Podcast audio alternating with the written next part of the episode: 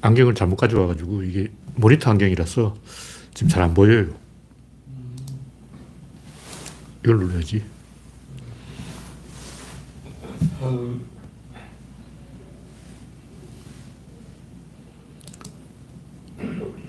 잘안 보여요.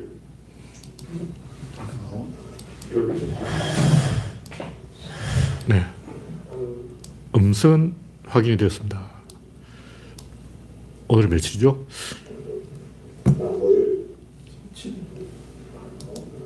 네. 구독자는 3,250명. 그 사이에 구독자가 10명 늘었어요. 와. 한동안 3,210명에서 정체되어 있다가 최근에 뭐 한 일주일 사이에 40명이 늘었어. 와.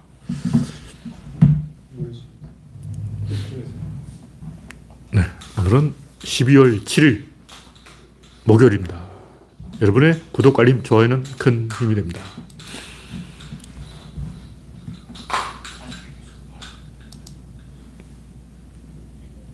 네, 지금, 지금 모니터가 조금 잘 안 보여가지고, 네. GJ리님이 일발을 끊었습니다. 랜디로즈님, 반갑습니다.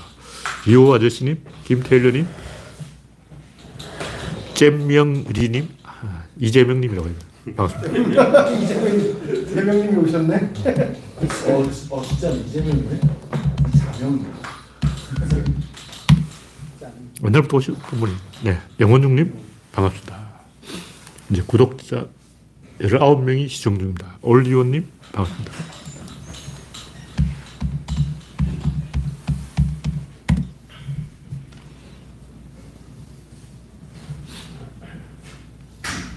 최근에 이 정치 뉴스가 별로 없는 것 같아요. 뭐 이야기하려 해도 뉴스가 없어. 윤석열은 조용하고, 인용하는 찌그러졌고, 김기현은 나대고, 이준석도 조용한 것 같고, 별할 얘기 없어. 이재명도 조용한 것 같아. 왜냐하면 이재명은 조용한 게 이기는 거야. 지금 뭐 떠들고 다니면 안 돼요. 가만히 있으면 이겨. 이재명이 바보라면 뭐 자기가 뭐 해결하겠다고 안철수처럼 계속 깐죽거리겠지만 안철수가 그렇게 깐죽거려도 얻는 게 없잖아. 윤석열이 뭐 지지를 올린다 했는데 그래봤자 32%. 1년 전에도 32% 같은데 아직까지 32%야. 그러니까 무슨 짓을 해도 안 되는 거야. 이, 이 정도면 시행착오를 한 10번 정도 했으면 아, 이거는 원래 안 변하는 거구나. 눈치를 채야지. 아직도 뭐 실험을 하고 있어. 갑자기 뭐 사과한다 그러고 뭐내 잘못이다 그러고 뭐 엑스포는 내 잘못이야. 아. 네. 이영수님, 송진형님 반갑습니다. 현재 25명이 입장해 있습니다. 첫 번째 국기는 민주당의 전략은 허허 실시다. 하도 요즘은 정치 뉴스 할 이야기 없어서 옛날 노무현 대통령 때가 전성기였는데 지금은 이 총체적으로 죽었어요. 농객도 죽고 정치인도 죽고 총체적으로 대한민국 전체가 이 일배충용으로 민주화돼 버렸어. 이, 게 민주화야. 와, 씨. 어, 히어로가 없잖아. 영웅이 없어. 맞춰 살아야 돼요. 원래 그런 시대가 있어요. 조선시대도 보면 인재가 확 나오던 시대가 있고 더 이상 인재가 고갈돼서 시가 말라버리는 시도도, 시도도 있고 그 일정하게 안 나와요. 분위기를 타, 는 거죠. 흐름을 타는 거라고. 그러니까 뭐냐면 70년대만 해도 대학 교육을 받은 사람이 5%였어요. 80년대 와서 한 20%, 90년대 와서 한 50%. 내가 군대 갔을 때가 95년인데 내용만 딱 하면 절반은 고졸, 나머지 절반은 대졸이야. 그래서 50대 50이 돼가지고, 왜냐면 대졸들은 사고를 안 치는데, 고졸들은 군생활 잘해. 대졸들은 다 어리버리 해가지고 막 눈치 없이 하는데 사고를 안 쳐. 근데 고졸들은 막 빠리빠리하고 태권도도 잘하고 축구도 잘하고 막 일소대를 이겨먹고 하는데 사고를 쳐. 그래서 굉장히 팽팽했다고. 딱 50도 50이었어. 95년이. 근데 지금은 2020년이니까 거의 100대 빵으로 다 대졸이고 고졸은 시가 말랐을 거야. 하여튼 이게 계속 뭔가 상황이 변해가는 거예요. 우리가 그런 변화에 적응을 해야 됩니다. 이건 전체적으로 하향 평준화돼서 이 영웅이 없어졌다. 무슨 얘기냐면 노무현 대통령만 해도 김해에서 노천재라고 별명이 노천재야. 그럼 그냥 다 띠라기 때문에 한 명이 좀 똑똑하면 돋보인다고. 그러면 사람들이 막 쳐다보는 거야. 그럼 우쭐 해가지고, 아, 내가 잘났나? 내가 이 김의 바닥을 책임져야지. 근데 요즘 애들은 그 생각이 없어. 요즘 다 찌질해가지고, 뭐, 소원이 7급 공무원이라 그러고, 근데 다 대학생이면 상향 평준화된 거 아니에요? 그래야 되는데, 실제로는 하향 평준화 됐다는 거지. 경쟁률이 그만큼 치열해졌으니까. 경쟁 치열했는데 어떻게 해요? 옛날에는 그냥 중소기업이나 노가다로 했어. 근데 요즘은 조소기업이다, 조소기업. 젖혔어. 그러니까 아무도 그게 안 가려 그래요. 왜냐면 가보면 다 조선족이 거기 와 있어. 그게 뭐, 뭐, 파키스탄 노동자, 방글라데시 노동자하고 경쟁을 해야 될 판이야. 그, 장고 분노의 추적자 영화 보면 백인인데 흑인 취급 당하는 백인이 한 명 있어요. 백인인데 빚을 져가지고 흑인하고 똑같이 취급되는 백인. 그 노예 사회니까 백인 노예도 있어. 그 지금 그런 상황이 된 거야. 지금 중소기업에 취직하면 그 장고 분노 추적자에 나오는 원래 그 녹화 농장에서 채찍질 하는 사람들, 그 최악의 3D 업종이에요. 흑인들 말 안 들어. 흑인들 감독하는 게 제일 힘든 직업이야. 우리가 생각하기는 채찍으로 막 패면 되잖아. 채찍 한 방 맞으면 보름 동안 일 못 해요. 알아 누워버리는데 뭐. 그리고 흑인들은 밤새 술 파티하고 밤에 잠을 안 자. 맨날 놀아. 밤에 막, 낮에는 졸고 있어. 일 안 해. 계속 졸고 있어. 왜냐면 어차피 이 목화 이거 내 거 아니거든. 이 목화 내 거냐고. 열심히 일한다고 해서 소득이 있는 것도 아닌데. 미쳤다고 일하냐고. 밤만 되면 막 갑자기 생글생글해져가지고 막 밤새 춤추고 노래하고 막. 그러니까 그 목화 농장에 채찍 휘두르는 그 사람들이 농장주가 아니고 머슴이야. 최하의 대우를 받고 있는 사람들이에요. 지금 우리나라 그 중소기업에 있는 한국인 노동자가 딱 그 역할이에요. 그 사람들 하는 일은 외국인 노동자한테 한국말을 가르쳐 주는 거예요. 무슨 얘기하다 이렇게 됐지? 갑자기 엉뚱한 길로 섰는데 대한민국 전체가. 심리적으로 하향 평준화가 돼서 자, 자부심이 없어지고 내가 인류 최후의 보루다 이 생각이 없어진 거예요. 유럽은 아니거든. 유럽은 백인 인구가 15억이 되니까 그래도 엘리트가 있고 엘리트 다 모으면 파워가 있어. 그래서 제 양반들은 뭔가 좀 알겠지. 제 양반들이 인류 최후의 보루다. 하여튼 유럽에 유학 가본 사람이 그렇게 이야기하더라고. 네덜란드라든가 막 덴마크 이런 데 지식인 만나서 대화해보니까 막 기합이 들어가지고 우리가 잘해야 돼. 우리가 잘못하면 좆되는 거야.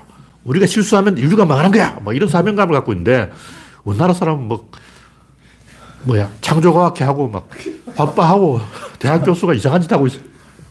대학 교수가 우리가 좀 사고를 쳐야 돼. 우리가 좀 엉겨야 돼. 우리가 좀 비벼야 돼. 막 이러고 있어. 우리가 환빠하지 않으면 누가 환빠하겠냐고. 역설적으로 유럽도 말하고 있잖아요. 그렇죠. 그러니까 더 사명감이 있는 거야, 불타고. 근데 우리는 조금 막 기가 살다 보니까 다 민주화가 돼가지고 어, 다 덩신이 돼버렸어. 하여튼 70년대만 해도 지식인들은 굉장히 그, 뭐, 교양이 있고, 또 왜냐면 진짜 무식한 사람 많았어요. 내가 공장에 일했을 때도, 와, 걔는 너무 무식해. 무식한 노동자 잔뜩 있는 거야. 그 내가, 나라도 중심을 잡아야 되겠다. 오늘 갑자기 도라이라는 영화가 유행을 해가지고 모든 인간들이 서로를 또라이라고 부르는 거야. 모든 노동자들이 야, 또라이, 또라이 하고 부르는 거야. 그 내가 확 돌아가지고 정신 차려 이것들아 우리가 왜 또라이냐고 난 또라이가 아니야 진짜 목소리 먹혔습니까? 그렇지 진짜? 뭐 또라이야 어, 이름 불러야지 김동준은 김동준 해야지 야 또라이 하고 서로를 또라이라고 부르는 거야 다 모든 노동자 야 또라이 또라이 또라이 이러고 있어 와 돌아버린다니까 안경 끼면 좀 존중해 주는. 그렇지 그리고 안경 낀, 낀 애들은 미움받았어 좀 미움 받으면서도 그래도 좀 볼만한 존중해 주는 게 있어. 아, 아 그러니까 그, 그런 게 있어. 안경제비 진짜 싫어 뭐 이런 문화가 있었어 내가 안경제비. 노동자들 사이에 앉아 안경제비. 그러니까 이-. 그 지식인에 대한 존중이 사라진 게 내가 봤을 때 딱 80년대 중반이야. 그때 이제 저울 추가 이렇게 확 기울은 거야. 그때부터 어, 디 가서 아는 척 하면 욕먹어. 나 좀 배웠습니다 하면 조까 그러고 어, 오히려 빈정거리고 다 일배충이 된 거지. 근데 인- 인터넷이 되니까 다시 지식인에 대한 존중이 조금 살아났어. 그래도 다시 이제 이렇게 된 거야. 다시 전 국민이 바보가 돼가지고 바보 경, 경쟁을 하고 있는 거지. 내가 제가 하고 싶은 얘기는 민주당 전략은 지금 내가 사실 요즘 정치에 관심이 없어요. 관심이 없어서 뭐, 뭐 하고 있는지 모르겠는데 뭐 연동형이다, 뭐 병립형이다 그러고 있더라고. 근데 연동형은 지난번처럼 위성정당을 만든다는 얘기 같고 병립형은 그 이전에 옛날 제도 같은데 하여튼 제가 하고 싶은 얘기는 그 연동형을 하자는 주장이 이거 하면 200석을 먹어서 탄핵할 수 있다. 이게 비밀이지. 그걸 공개적으로 이야기하면 되냐. 그 몰래 전화해서 이야기하라고. 게시판 쓰지 마. 아, 그럼 200석 먹으면 또 대통령 또 빼기는 거 아니에요? 그러니까 골치 아파. 근데 진짜 밟아버리면 다 이길 수도 있지. 왜냐하면 내분이 일어나니까 저거. 그러니까 우리가 이기는 방법은 우리가 잘해서 되는 게 아니고 솔직히 민주당 잘 못해요. 근데 우리는 170석 뽑아주면 잘할 것이다. 아, 그거 아니야. 국회의원 숫자 관계없다고. 오히려 민주당 국회의원 50명이면 더 잘할 것 같아. 똘똘 뭉쳐가지고. 170명 되니까 다 나사가 빠져서 더 안 돼. 그래서 우리가 많이 뽑아졌기 때문에 잘할 것이다는 굉장히 착각이고, 일단 과반수는 해야 돼요. 과반수 안 되면 이제 좆되니까. 그 다음에는 적의 분열을 기다려야지. 이준석의 활약. 근데 이준석도 뭔가 시통차나. 그러니까 힘이, 빠졌어. 근데 최고의 보루는 윤석열이야. 윤석열이 활약. 윤석열이 100% 활약한다고 보는 게 도박을 하거든, 인간이. 도박 중독자야. 정치 도박을 해서 이기면 내 덕에 이겼다. 지면 니들 잘못했었지. 이런 심리가 있다고. 히틀러 심리 아니야. 히틀러 전쟁 이길 때는 내 덕에 이겼다. 지면 너희 독일인 날 뽑았잖아. 니들이 날 뽑았잖아. 니들이 잘못한 거지. 내가 뭐 잘못했어. 난 국민이 원하는 대로 했는데 국민이 전쟁하자 해서 한 거지. 히틀러가 아니 윤석열도 국힘당 사람도 아니에요. 국힘당은 아무 연고도 없어. 그냥 굴러 들어온 돌이니까. 내가, 내가 윤석열이라도 도박을 안 할 이유가 없어. 어차피 지는데 도박 해보고 져야지. 왜냐하면 스트레스 받기 때문에 로또 사는 심리하고 똑같아요. 떨어져도 뭐 몇천 원인데 뭐. 당첨되면 대박이잖아. 그, 그 심리라. 왜냐면 로또 사면 좀 편해. 마음이 편해. 로또 안 사면 뭐 불편해. 그래서 불안해가지고 윤석열 심리가 딱 그, 그 심리야. 도박하면 진다는 걸 알지만 그래도 도박을 해야 안심이 되는 거예요. 왜냐하면 윤석열 같은 사람은 자기가 대통령 된 건 다 하늘의 뜻이라고 생각하기 때문에 나는 하나님이 시킨 대로 했는데 잘못된 건 하나님 책임이다. 하나님이 시킨 대로 일단 해야 돼. 박근혜도 똑같아요. 그막 개성공단 철폐하고 한 게 하나님의 지시야. 나를 대통령으로 만들어준 데는 이유가 있을 거야. 하나님 미쳤나? 왜 날 대통령 만들지? 나 같은 또라이를 대통령으로 만든 건 뭔가 생각이 있어. 남북 통일? 아, 그거네. 아, 그럼 일단 북한을 한번 건드려 봐야지. 찝쩍거려 봐야지. 개성공단 철수하자. 북한이 또 어떻게 반응하는지 보고 잘하면 남북 통일. 뭐 그런 식으로 가는 거죠. 하여튼 송영길, 추미애, 용해인, 뭐 손혜원, 조국 이런 사람들이 뭐 신당을 만든다 어쩐다 하는데 저는 솔직히 말해서 신당론이 좀 나와주길 바래요. 신당이 되건 안 되건 관심 없고 안 돼, 안 돼. 안 되는데 조중동에 가짜 희망을 줘야 된다는 거죠. 조중동은 조국 신당이 돌풍을 일으켜서 민주당 망한다. 그런 시나리오를 짜고 있거든. 조국 신당 제발 해라. 목포에서 출마해. 광주에서 출마해. 조국이 광주에 출마해서 신당 바람을 일으켜버리면 민주당 분열돼서 개망신 당하면 조중동이 반갑하는 거지. 그래서 얘들도 도박하는 거야. 얘들도 안 된다는 걸 알면서 도박을 한다고. 독자들을 그걸 원하거든. 그러니까 독자들이 원하는 대로 따라가면 안 돼요. 근데 구조로 독자가 없기 때문에. 독자 몇 명 없어. 하여튼, 그래서 저는 이제 아무 부담이 없기 때문에 진실을 말하는 아니, 내가 김어준이라도 독자가 뭐 수백만 있으면 쫄려가지고 거짓말을 하게 돼요. 독자가 원하는 걸 말해버리는 거야. 동료님도 그렇다고. 아니, 김어준이 그렇다는 거지. 그럼 나도 그- 그럴 때 있어요. 옛날에 그, 그 누구지? 황우석 사건. 나도 그 대충 사기라는 걸 알았는데 내 눈을 확인하기 전에 굳이 내가 앞장서서 황우석 가짜다라고 말할 필요가 있나? 지나고 보니까 그걸 내가 말했어야 되는 상황이었어. 그 당시에는 굳이 내가 어, 황우석이 진짜일 수도 있는데 왜냐면 내가 볼때 죽이서 한계에 있다고 생각했어요. 그냥 100% 거짓말은 아니고 요만큼 근거가 있는 거짓말. 그래서 황구석이 줄기 선물 한 개는 만들었을 텐데 왜 두 개는 못 만들었을까? 두 개 만들었다는 건 사기지만 한 개 만들었다는 건 진실이다. 난 그렇게 믿었다고. 근데 알고 보니 그 한 개가 처녀생식이라는 거야. 근데 처녀생식이라는 단어 들어본 적이 없어. 나, 내가 봤을 때 이거는 비긴 거예요, 비긴 거. 왜냐면 나는 한 개는 있을 거라고 생각했거든. 근데 처녀생식이지만 어쨌든 있긴 있었어. 100% 사기친 건 아니야. 근데 이제 황우석도 진실을 말한 것도 아니고 나도 보니까 이 추종자가 많으면 이 비, 냉소적으로 말해야 되는데 내가 뜨지 못했을 땐다 해가지고 야 너희들 까불어봤자 뭐 잘 될 리가 있나 그거 안 돼. 막 일로 봐서 그거 안 돼. 그거 안 돼. 안 돼. 안 돼. 이렇게 문쟁거리는데 갑자기 내가 막 주목을 받고 있는 거야.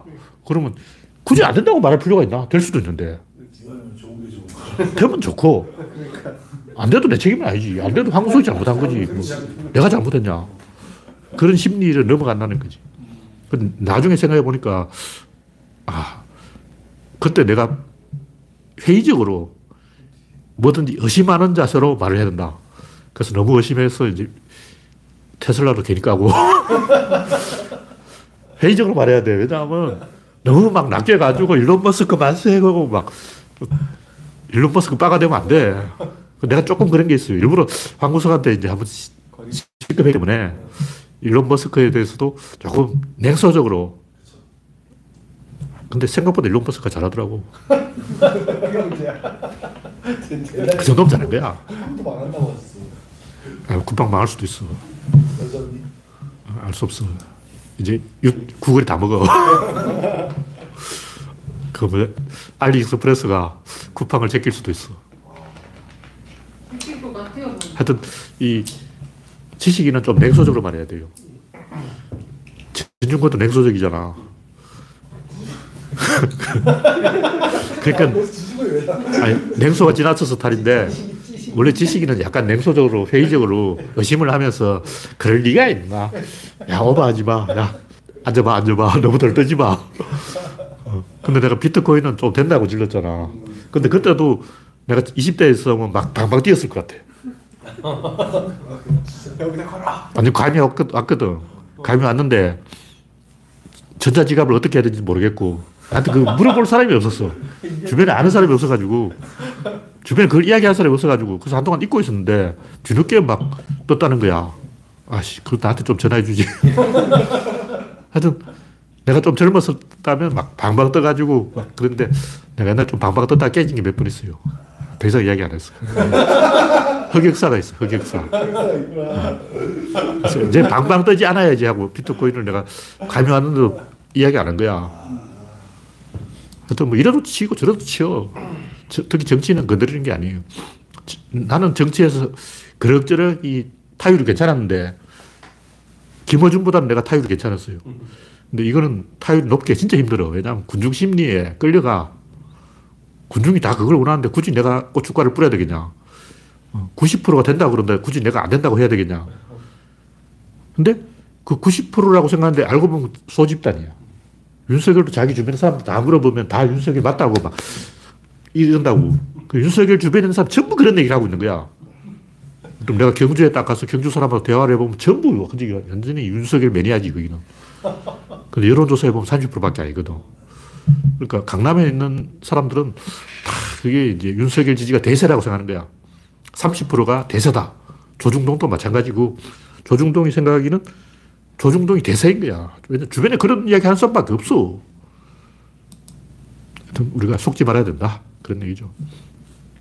저는 민주당은 허허실실 이 압도적인 승리 200석보다는 안정된 과반수 내가 볼때한 160석 있어야 왜냐하면 중간에 또 나간 놈 있어요. 또 검찰 수사받아 잘린 놈 있고 별 이상한 사람 다 있기 때문에 150석을 굳히는 게 중요하지 200석 가는 거는 200석은 윤석열이 알아서 해줄 거야. 우리가 200석을 원하지 않더라도 알아서 다 윤석열이 해준다고.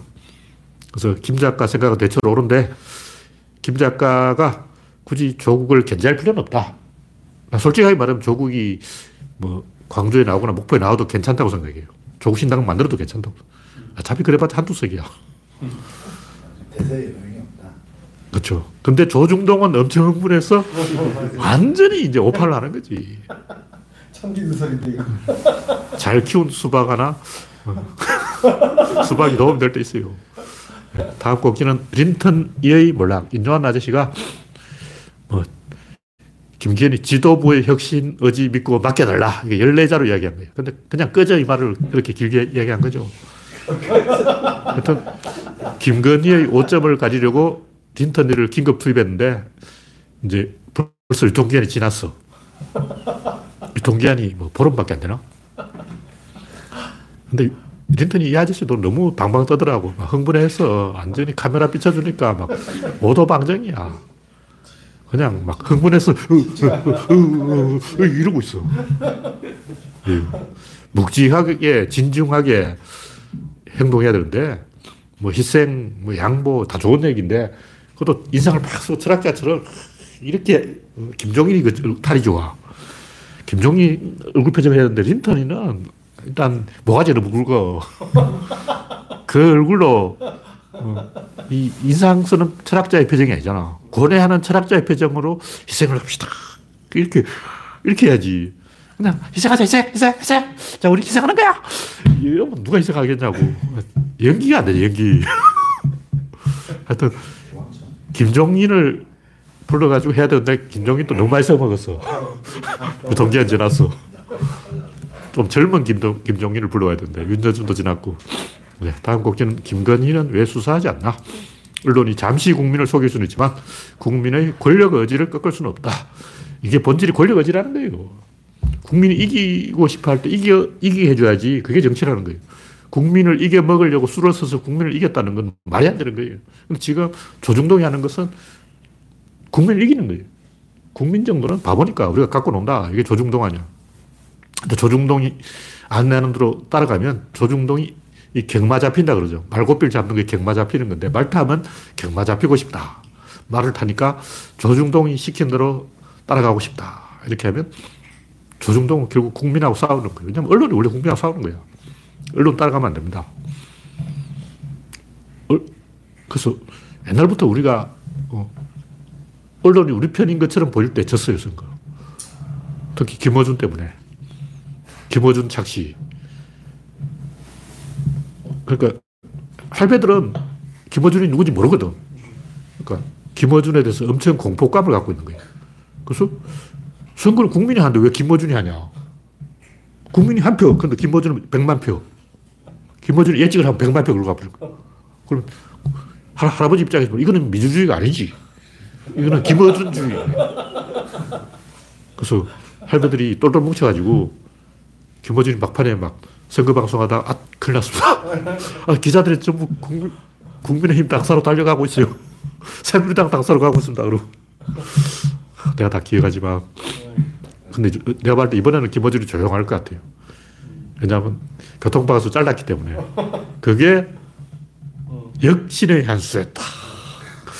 국힘당의 역신의 한 수. 와, 이게 진짜 좋은 수였어. 그러니까 국민은 권력 의지가 있고 진짜 권력이 있기 때문에 가짜 권력 김건희를 용납하지 않아요. 뭐 암컷이 어쩌고 하 이건 잘못된 표현이고 그런 표현을 하면 안 되고 국민의 권력이 진짜 권력이고 가짜 권력을 국민은 절대 용납하지 않습니다. 그걸 이야기하고 싶은 거예요. 윤석열은 국민 투표를 해서는 할 수 없어. 뭐 자기 손목을 잘라야지. 근데 김건희는 뭐냐고. 김건희한테 투표한 사람이 없어. 김건희는 정치 활동 안 하겠다 그랬잖아. 영부인 안 하겠다 했어. 그래서 찍어줬어. 그럼 어떻게 해야 되냐고. 그리고 진짜 권력인 국민이 가짜 권력인 김건희를 심판하는 거죠. 이번 선거는 김건희에 대한 심판이 된다. 네. 다음 곡지는 극우 열풍에 대한 지질. 오마이뉴스인 거예요, 아마. 아, 오마이뉴스 맞네. 막 토마스 쿤, 뭐, 과학혁명의 패러다임 어쩌고 하면서 막, 어, 아라, 아르헨티나에 지금 극우 또라이가 당선돼서 막, 아르헨티나 통화를 폐지해버리고 달러로 하겠다 그러고. 근데 달러가 없어. 달러가 있어야 달러로 하지. 차라리 비트코인을 하라고. 어, 비트코인을 한 나라 있잖아. 콜롬비아인가? 근데 비트코인 올라가지고 그 나라 지금 신났어. 하여간, 어쨌든 오마뉴스 기자는 그 시스템의 이상 징후다. 근데 그 시스템 이상의 본질이 뭐냐? 그냥 단순히 이 시스템이라고 말하면 추상적인 거고 구체적이고 지시를 얘기하자는 거지. 인구이동이에요. 모든 이 갈등의 본질이 인구 변화예요. 일단 뭐 일제강점기 때 만보산 사건부터 시작해서 와, 온갖 보면 전부 인구이동이 관계가 돼 있어요. 우리는 그걸 잘 모르니까 뭐 토마스 쿤이 어쩌고 뭐 과학혁명이 어쩌고 뭐 이상징후 그러고 뭐 시스템 어쩌고 하는데 그렇게 이 막연한 얘기를 하면 안 되고 쪽수 지시를 이야기해야지. 옛날부터 황화론 독일 특히 도, 이 중국을 무서워했어요. 그냥 독일은 당해봤거든. 징기스칸한테 당해봤어. 근데 프랑스라든가 영국은 안 당해봤어. 독일은 10만 명을 가지고 몽고군 몇만 명한테 개박살이 난 적이 있기 때문에 독일 폴란드 연합군이 완전히 개박살이 났죠. 수부테이한테. 그래서 황화론. 근데 회화론은 뭐냐. 무슬림. 원래 이 오스만 제국 인구 다 합쳐서 2,500만 밖에 안 됐어요. 프랑스 인구보다 적었어. 지금은 4억이야. 20배로 늘은 거야. 프랑스 인구가 2배 늘 때, 오스만 인구는 20배. 와. 엄청 늘고 있어요. 그 다음에는 흑화론. 원래 전 세계 그 흑인 인구가 8.9%였어요. 지금 엄청 많아졌어. 그 뭐냐면, 100년 전에 전 세계 백인 인구가 40%였어요. 전 세계 40% 백인이다. 지금 몇 프로냐? 15%예요. 조금 있어 100, 100 년 후에는 몇 프로냐? 3%. 100년 후에는 전 세계에서 백인은 3%밖에 안 된다. 큰일 났어요. 1차 인구 이동, 동유럽 이민자 폭격. 고르바초프 이후에 동유럽에 빗장이 풀려서 폴란드 아저씨들이 영국으로 대거 건너갔어요. 2차 파동은 시리, 아와 리비아에서 아랍의 봄, 이민자 폭격. 3차 재앙은 중국의 급부상. 4차 재앙은 아랍 인구 폭증. 사우디가 지금 엄청 늘어나고 있어. 내가 옛날에 기억하기로 사우디 인구가 300만이라고 그랬어. 지금 몇 천만 넘었어요. 엄청 많아. 8천만인가? 3천만이 넘었을 거야. 5차 재앙은 흑인 인구 폭증. 지금 저 알제리 벌써 인구 1억 넘었어요. 난리 났어. 응. 엄청 인구가 늘었어. 거의. 얘를 10명씩 낳고 있는 거야. 6차 재앙은 히스패닉 인구 폭증. 근데 이제 전 세계 인구의 3분의 1이 옛날에 백인이었는데 거기에는 중앙아시아인, 아랍인, 베르베르인, 인도 상류층, 심지어 집시도 백인에 포함된 것 같아요. 숫자 장난인데 이 숫자 정확한 게 아니에요. 그 옛날에 백인 인구가 37%였다, 뭐 40%였다 그런 얘기했는데 미국 백인과 프랑스, 영국, 스페인, 북유럽 이 정도로 좁히면 원래 유럽 사람들은 러시아 사람 백인을 쳐, 쳐주도 안 해. 저 동양 아저씨 왔어요 그런다고. 모스크바는 오리엔트야. 그러니까 베르베르인, 아랍인, 인도인 이건 백인이 아닌데 다 코카서스 인종 해가지고 백인으로 치는 거예요. 근데 지금 그 백인 인구가 15%까지 줄었고 조금 있으면 5%가 된다. 이게 극우주의 원인이다. 마찬가지로 한국에 윤석열이 당선된 이유도 인구 감소 때문이다. 불안한 거죠. 중국의 급부상에 한국 사람이 쫄아가지고 불안이 작아졌어. 타짜 이야기 나오잖아. 한국인들이 불안이 쪼그라들었어요. 불안이 좀 키워야. 네. 다음 곡지는 구글 재민이 충격. 하여튼 제가 여기 들어가 보니까 내가 딱 들어갔을 때가 조회수가 38만이 있어. 내가 이제 38만 등을 한 거야. 근데 아직 조회수가 많지 않더라고. 아직 사람들이 별로 관심이 없어. 근데 저도 지금까지는 학습을 했는데 이제는 생각을 하는 거예요. 학습한 게 아니고 1 더하기 1은 2라고 가르쳐도 아닌데요, 3인데요. 아니, 1 더하기 1은 3이라고 가르쳐도 아닌데요, 2인데요 하고 이제 자기 스스로 생각을 하는 거지. 그럼 어떻게 되냐면 김정은 아저씨가 가장 강력한 독가스를 만드는 100만 가지 방법. 인공지능한테 물어보면 누구도 해결할 수 없는, 해독할 수 없는 독가스를 아주 저비용으로 만드는 방법 알려다오. 그러면 인공지능이 방법 100만 가지 있는데 어떤 걸 선택하려고. 골치 아파. 그리고 코로나19보다 100만 배 강한, 독성이 강한, 어, 바이러스를 만드는 방법 인공지능한테 물어보면 코로나19 정도는 아무것도 안 해요. 내가 한 10억은 주게 드릴게요. 10억 정도는 간단히 제가 죽여드릴게요 하고 딱 답을 알려주는 거야. 이게 진짜 만화책에 나오는 얘기가 현실이 됐어요. 그 외계인이 왜 지구에 안 오냐 보니까 인공지능 만들다가 멸종했어. 그러니까 이 창발성이 일어난 거죠. 창발성은 양질 전환은 아니고 질의 압박이 증대된 거예요. 질은 결합한다는데 그 결합도가 거예요. 다시 말해서 양이 늘어나는 게 아니고 양 위에 또 양을 쌓으면 밑에 있는 게 압박을 받아서 양의 간격이 좁아, 좁혀지는 거예요.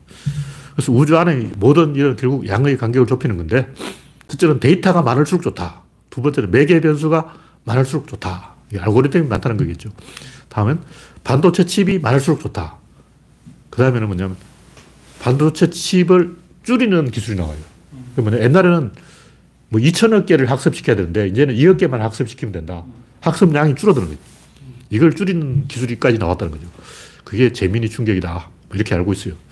저도 옛날부터 왜 고양이와 개를 구분을 못할까? 지금 보니까 구분할 수 있는 것 같아요. 지금 100% 사람 정도로. 나 아직 안 물어봤는데 재민이는 거의 사람 정도로 고양이를 구분할 수 있지 않을까? 재민이 알려도 해요. 예? 재민이 알려도 한다고. 아, 그래요? 내가 몰랐구나. 옛날부터 뭐 한 95% 구분한다 그랬잖아. 그러니까 인공지능이 인간의 노동량을 늘려요. 줄이는 게 아니고. 왜냐하면 더 쉽게 하기 때문에 남는 시간에 그 10배를 해야 돼요. 왜냐하면 경쟁자는 더 많이 해버리거든.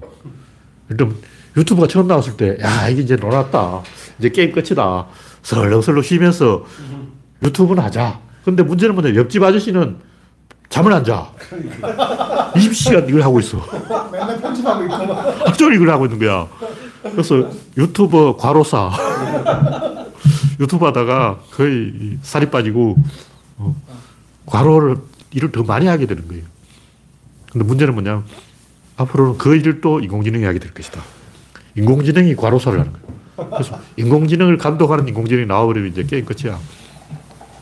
그럼 어떻게 되냐면 양극화가 돼가지고, 아, 이건 말하면 안 되는데, 이게 군사 기밀인데, 앞으로는 이제 인공지능에 서 인간이 영생을 하게 되면, 아, 더 이상 이야기하지 맙시다. 이제 꼬리칸으로, 아, 예. 설국의 차가 현실화가 되는 거예요. 그래서 지구인 80억 중에 딱 한 100만 명만 영생에 가담하고 영생하는 인간과 영생을 못하는 인간으로 갈라서 전쟁을 해서 지구가 멸망. 영생 못하는 파가 영생하는 파를 죽이자 이렇게 돼서 영생하는 파가 이겨요. 왜냐면 걔들이 더 좋은 인공지능을 갖고 있어. 그 무슨 얘기냐면 구글이 지금 갖고 있는 제미니보다 더 좋은 걸 이미 개발해 놓고 있다는 거죠. 왜냐하면 제미니를 발표했다는 것은 100% 자기들은 저도 두 단계, 제미니 위의 단계와 그 위의 단계를 갖고 있어야 제미니를 발표하는 거예요. 왜냐하면 자기 실력을 노출시킨다는 것은 치명적이에요. 내가 구글이라도 우리 실력이 요거다. 노출됐다. 사망이야. 근데 이제 중소기업은 그렇게 할 수 있는데 중소기업은 자기 실력을 부풀리지. 근데 초대 기업이 자기 실력을 노출시킨다는 것은 어, 사망이기 때문에 이럴 때이 재민이 충격은 우리가 아직 모르는 충격 위에 꽃배기 충격이 있다. 네, 다음 곡지는 비트코인 활활 타고 있다. 이거 뭐 예상된 거죠. 제가 옛날에 이런 거 좀 띄우다가 이 계피 본 적이 있기 때문에 이제 입조심을 해야 되겠다 해가지고 이런 것에 휘- 휘말리지 말고 연하게 구조론이나 연구자 하고 별로 관심을 안 가졌는데 사실 이거 객관적으로 생각해보면 제가 젊었을 때라면 완전히 방방 떴을 것 같아요. 제가 20대 때 비트코인을 봤다고 와 이거다 이거다 하고 막 와, 내가 젊을 때 좀 그러다가 사고 쳐가지고 아, 이 친목 뉴스가 되자. 어. 그래서 좀 입을 닫고 있었는데 비트코인 왜 오르냐? 이거 간단해요. 풍선 효과인 거예요. 누르면 오르는데 그게 시차가 있는 거죠. 누르면 바로 오르는 게 한참 있다가 올라. 어차피 오르게 돼 있어요. 왜냐면 누르니까. 자연스럽게 이렇게 사선으로 가는데 정부에서 이- 그때마다 압박을 하면 한 6개월 후에 이게 다시 오르는 게 집값, 문재인 정부 집값이 오르고 있다고. 그럼 당 눌러. 그러면 이렇게 꺾여요. 그럼 6개월 후에 다시 올라. 근데 오를 때는 두 배로 올라. 그러니까 문재인 정부가 집값 못 잡는 거나 각국 정부가 비트코인을 못 잡는 거나 똑같다는 거죠. 메커니즘이 똑같아. 근데 이제 유시민이 거품을 꺼뜨린 건 잘한 거예요. 근데 거품이 꺼지면 어떻게 되냐면 속살이 생겨요. 그러니까 유시민이 거품을 꺼뜨려서 오히려 비트코인을 도와준 거죠. 근데 이거는 유시민 할배라도 이길 수가 없다. 그래서 뭐 제가 이야기하는 것은 구조론을 알면 이런 데를 아느냐 모르냐 이게 중요한 게 확신을 가지는 거예요. 구조론 몰라도 아는 사람 비트코인 알아. 근데 혹시 모르잖아. 확신을 가지는 거죠. 그래서 방향을 아는 거예요. 정확하게 나도 몰라. 근데 왜냐하면 사토시가 지금이라도 이상한 짓을 해서 자기 비트코인 막 한꺼번에 확 이제 풀어버렸다. 어, 사토시 사실 아직 살아있다. 사토시가 뿔 따고 나서 비트코인을 해킹해버렸다. 사토시 죽었는데, 나 하느님한테 괘씸죄로, 넌 나의 방해자야. 하느님, 저 새끼 제껴. 이렇게 된 거예요. 하느님한테 개기면 안 돼. 저도 조심하고 있는 거예요. 그래서 방향성을 알 수 있다는 거죠. 큰 흐름에서는 이쪽으로 간다. 우상향이라는 거죠. 근데 중간중간에 한 번씩 얻어맞고 눌렸다가 올라간다. 어디까지 가는지는 나도 잘 모르지만 하여튼 우상향이라는 건 알 수가 있어요. 네, 다음 곡기는 은하들의 거리두기. 이거 사실 옛날에 나온 이야기인데 우연히 제가 또 뭐 검색하다가 본 이야기인데 표준 촛불 외에 또 다른 촛불이 있다는 거죠. 우주의 절대 자. 그러니까 자라는 것은 1m, 미터법으로 딱 이만큼 딱 정해놓은 거예요. 자가 뭐냐, 원래는 야드라는 게 뭐냐, 여기서 여기까지 끝, 길이야. 야드가 몇냐, 91cm예요. 그래서 야드를 정한 영국 왕의 키가 182cm 있어. 여기 182cm니까 절반은 91cm인 거예요. 거기 1야드야. 근데 우주의 자가 4억 9천만 광년이라는 거지. 그러니까 은하들은 잔뜩 모여 있는데 그 사이에 거품 보이더라는 빈 공간이 있는데 그 보이더의 간격이 4억 9천만 광년이다. 지름은 10억 광년으로 보이는데 그걸로 이제 거리를 재을 수가 있어요. 그 별들이 은하계가 잔뜩 모여 있는데 조금 띄엄띄엄 있는 것의 간격을 재는 거죠. 그것이 표준 촛불을 능가하는 표준 잣대가 되는데 그걸 뭐 바리온 음양 진동이라 그러는데 정확한 건 저도 모르겠고 그걸로 우주의 팽창 속도를 알고 있는데 알 수 있는데 결, 결과적으로는 우주는 가속 팽창하고 있다. 왜냐하면 한국의 연세대에서 그 아무개 박사가 적색 편의는 틀렸다. 우주는 가속 팽창하지 않고 있다 하고 한번 주장했거든요. 근데 우주 배경 복사라든가 지금 이야기한 바리온 음양 진동 이런 증거들이 적색 편의를 지지하고 있다. 그래서 연세대 아저씨들이 말이 틀린 건 아니고 그 사람 그 대학 교수가 말한 주장은 좀 더 엄격하게 따져보자. 근데 전체적으로는 우주는 가속 팽창하고 있다. 근데 이게 왜 중요하냐면 구조는 옛날부터 이 세상의 모든 힘은 미는 힘이다. 이야기했어요. 그럼 중력은 뭐냐? 그 밀리는 게 모인 게예요. 이렇게 떠밀면 저 구석에가 자빠진다고. 그러니까 우리가 보는 물질이라는 것은 언밸런스예요. 언밸런스. 다시 말해서 우주가 밸런스, 우주의 본질이 밸런스인데 밸런스가 딱 맞으면 어떻게 되냐면 사라집니다. 그럼 이 존재가 왜 있냐? 이게 왜 있냐고. 이게 막혀서 있는 거예요. 그래서 슝 통과해야 되는데 왜 여기 딱 막히냐고. 전자기력 때문이죠. 그럼 전자기력은 왜 막냐? 돌아다녀서 그런 거예요. 왜 돌아다니냐? 너희 집에 가만히 있으라 고 왜 자꾸 빨빨로 돌아다니냐? 밸런스를 맞추려면 여기에 10인데 여기에 5라고. 그럼 기울어지잖아요. 이게 안 기울어지려면 여러분 두 배로 빨리 다녀야 돼. 그 전자가 계속 돌아다니는 거야. 양성자는 가만히 있다고. 그 전자가 계속 이렇게 돌아다녀야 되는데 안 돌아다니면 밸런스가 안 맞기 때문에 그게 뭐냐 플랑크 상수라는 거죠. 그리고 그 공간이 만들어질 수밖에 없다. 그러니까 이 우주의 모든 것은 결국 방향 전환이고 방향을 계속 전환하다 보면 이쪽으로 계속 가면 되는데 또 갔다 왔다 계속 이러고 있다고. 이러고 있으면 결국 충돌을 하게 되고 충돌한다는 것은 간격을 벌린다는 거죠. 그래서 이 우주가 이렇게 커진 거예요. 안 그러면 우주가 빅뱅 한 점에 다 들어가 있었다고. 이 우주 전체가 다 한 점 속에 있어. 그 이야기 뭐냐면 지금도 점 속에 있어요. 다시 말해 이렇게 팽창한 게 아니야. 우리 커졌다, 이렇게 막 커졌다는 거는 자기 자신하고 비교한 거지. 그 내가 요만하니까 내보다 크네 이런 거지. 내가 요만하다는 그, 그 개념을 싹 지워버리고 보면 우주는 커진 게 아니고 조밀해진 거예요. 그럼 뭐가 조밀해졌냐? 언밸런스가 조밀해진 거예요. 다시 말해서 이 우주가 존나게 크다는 것은 언밸런스가 존나게 크, 커진 거고 그 크기를 키우지 않으면 밸런스가 안 맞다는 얘기예요. 그냥 딱 천칭적으로 딱 50도 50도 딱 맞아야 되는데 자꾸 기우는 거야. 이걸 맞추려고 하니까 이건 계속 움직여야 되는 거야. 움직이다 보니까 간격이 커진 거지. 다시 말해서 우주의 크기는 언밸런스의 크기인 거죠. 그래서 이걸 완벽하게 밸런스로 되돌리면 어떻겠냐. 역 빅뱅이 라는 거예요. 다시 말해서 우주가 한 점으로 수축돼 가지고 우주가 탄생하기 전 137억 년 이전으로 돌아가 버리는 거죠. 근데 그럴 걱정은 할 필요가 없는 게 원래 이 세상은 일방향성이기 때문에 엔트로피 증가해서 계속 커지게 돼 있어. 엔트로피를 계속 증가하지 감소하지 않아. 그래서 엔트로피 형님한테 고맙다 해야 돼. 안 그래서 벌써 우주가 쪼그라들어가지고 한 점 속에 다 들어서 블랙홀이 됐을 거야. 그리고 이 우주가 사실은 블랙홀 속에서 만들어졌다는 설도 있어요. 이런 이야기가 그 붉은 여왕 원리 이것도 재밌는데 저도 잘 모르는 건데 붉은 여왕 가설이라고 있더라고. 그게 뭐냐면 기생충과 숙주가 서로 경쟁적으로 진화를 하는데 기생충이 요만큼 지나면 숙주도 요만큼 지나고 그럼 또 기생충이 이만큼 지나요. 그럼 또 숙주가 이렇게 지나요. 계속 이렇게 지나는데 계속 기생충이 조금이라도 숙주보다 더 진화를 해야 돼요. 만약 기생충이 숙주한테 따라잡혔다. 멸종인 거죠. 그 생물의 진화가 왜 일어나냐. 들면 5억 년 전에 갑자기 왜 생물이 엄청나게 진화를 했냐. 그 시점에 갑자기 이 붉은 여왕 이론이 작동을 시작한 거예요.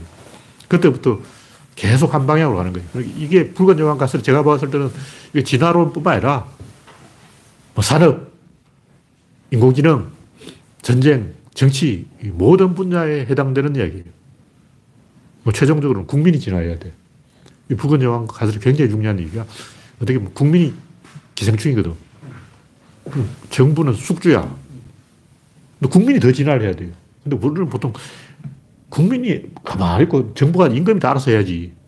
임금님이 우리를 막 먹고 살게 해야지. 그거는 독재 정권 발상이고 국민이 기생충이 숙주보다 더 빨리 진화를 해야 돼요. 민주주의라는 것은 국민이 정치인보다 더 똑똑해져야만 돌아가는 시스템입니다. 어쨌든 윤석열은 당신이니까 국민이 윤석열보다 더 똑똑한 건 맞지.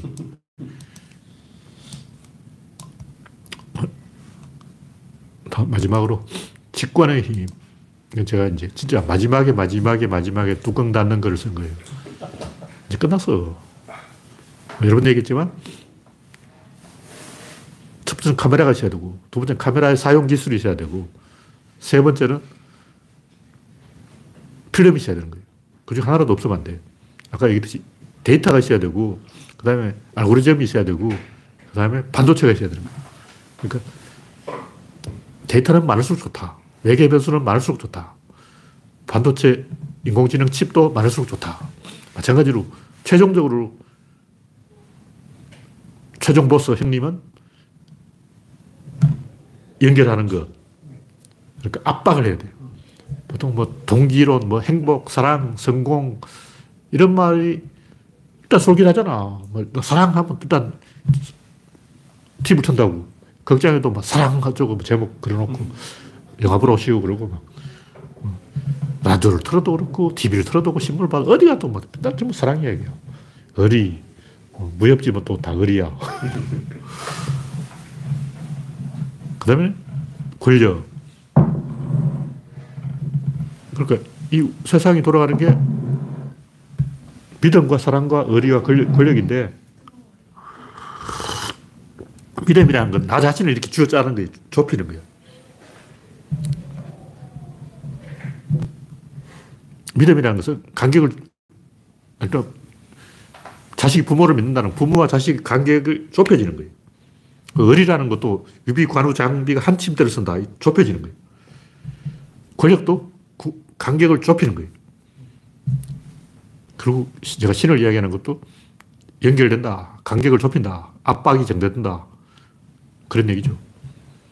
그래서 제가 오늘 한 얘기는 뭐냐면, 그날부터 뭐 육체와 영혼, 뭐 정신과 물질과 뭐별 이야기 다, 소프트웨어가 하드웨어 그렇고, 뭐, 어, 온갖 얘기 다 했잖아요.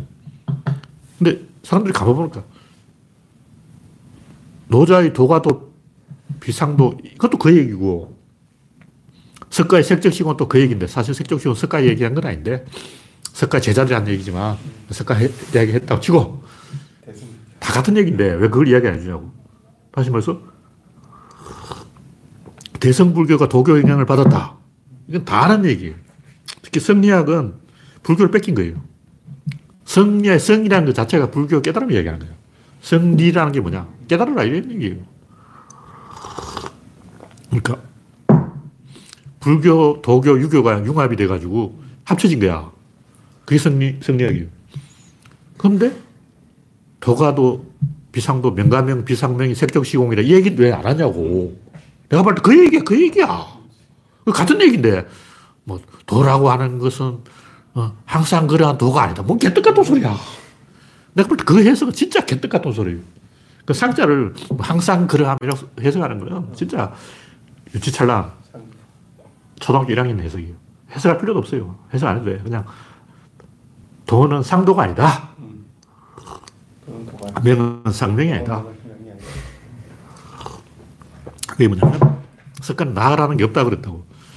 근데 또 뭐 나는 천상천하 유아독전이래. 없다 그러놓고 없는데 뭐 유아독전이야. 그게 뭐냐면 나는 나지만 그 나가 아니다. 명은 명이지만 그 명이 아니다. 도는 도지만 그 도가 아니다. 색은 색이지만 그 색이 아니다. 그게 공이에요. 뭐냐 이곳에 없는 것은 저곳에 있다는 거죠. 그럼 이것과 저것 차이가 뭐냐 연결된 거죠. 다시 말해서 컵 이거는 색이에요. 컵과 내가 연결되어 있다. 이건 공이라는. 그래서 이 우주의 모든 것을 단절된 것과 연결된 것으로 이해를 해야 된다. 그렇게 되면 우- 우리는 소프트웨어와 하드웨어가 다른 거라고 생각하는데 같은 거예요. 그건 그런 그놈이야. 예를 들면 컵은 진짜 있다. 이거는 구체적으로 있네. 여기 있잖아. 근데 권력은 있을까? 권력 있어요. 안 보이잖아요. 왜 보여야 되는 거야? 컵도 내 눈에는 보이지 바퀴벌레 눈에는 안 보여. 그러니까 우리가 이게 봐서 보, 보이는 거예요. 그 뭐냐 자극을 했는데 반응이 있으면 그 뭐가 있다고 봐야 돼. 근데 권력을 건드려 보라고. 용산에 가서 김건희 바보 해봐. 알아? 어, 아 있네. 아 권력 있었어. 아, 이- 실제로 존재했어. 그러고 권력은 존재하지 않는 걸 줄 알았는데 국가도 존재한다고 전쟁. 국가 어디냐? 사람이 있지. 무슨 국가가 있냐? 근데 전쟁이 딱 일어나면, 아, 국가 있네. 한번 어디, 얻어맞아 보면, 아, 그게 있는 것이다.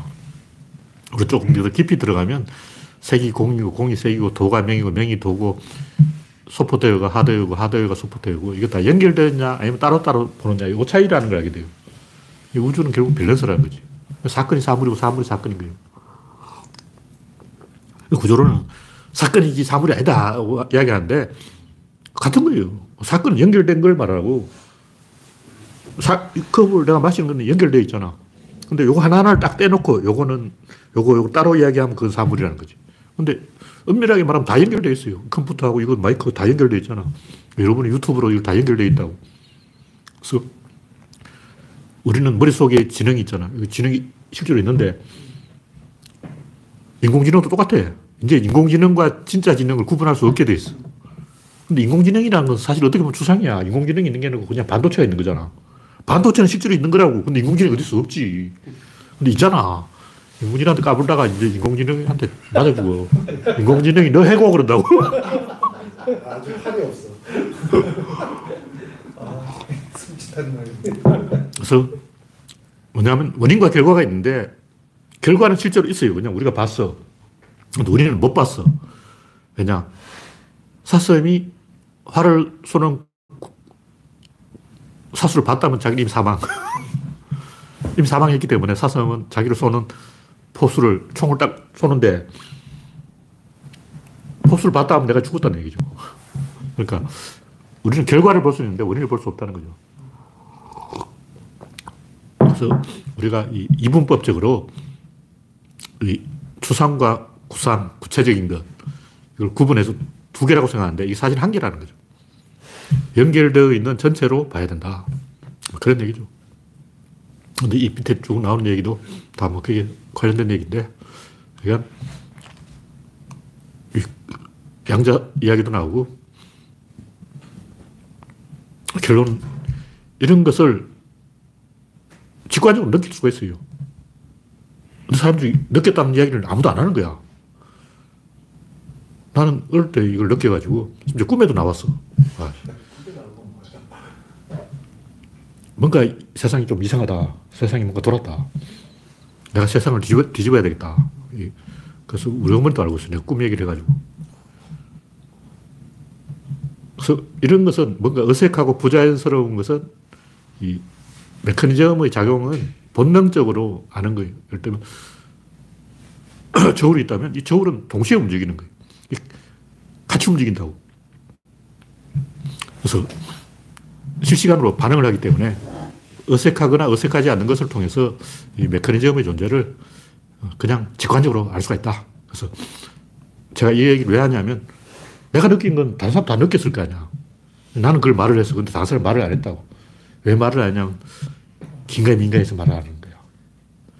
나는 이제 조금 제정신이 아니기 때문에 말을 해버린 거고 보통 사람들은 이런 거는 확실하게 보이니까 말을 할 수 있지. 근데 권력처럼 추상적인 거는 말을 안 하고 특히 인도네시아 아저씨들은 권력을 말을 안 하고 뭐 항아리라 그러고 지팡이라 그러고 이상하게 돌려서 말하는 거예요.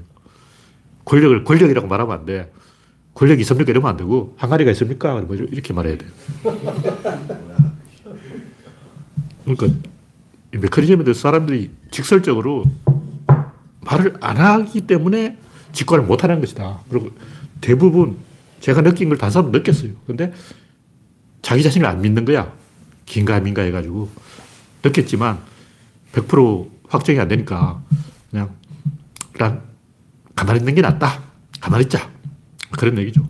그래서 제가 이제 한번 질렀기 때문에 제가 임금님은 불가승이다 하고 말을 했기 때문에 다른 사람 맞아 불가승이 맞네 하고 이제 이, 어, 자기의 직관을 믿고 어, 어색한 거는 어색한 것이다.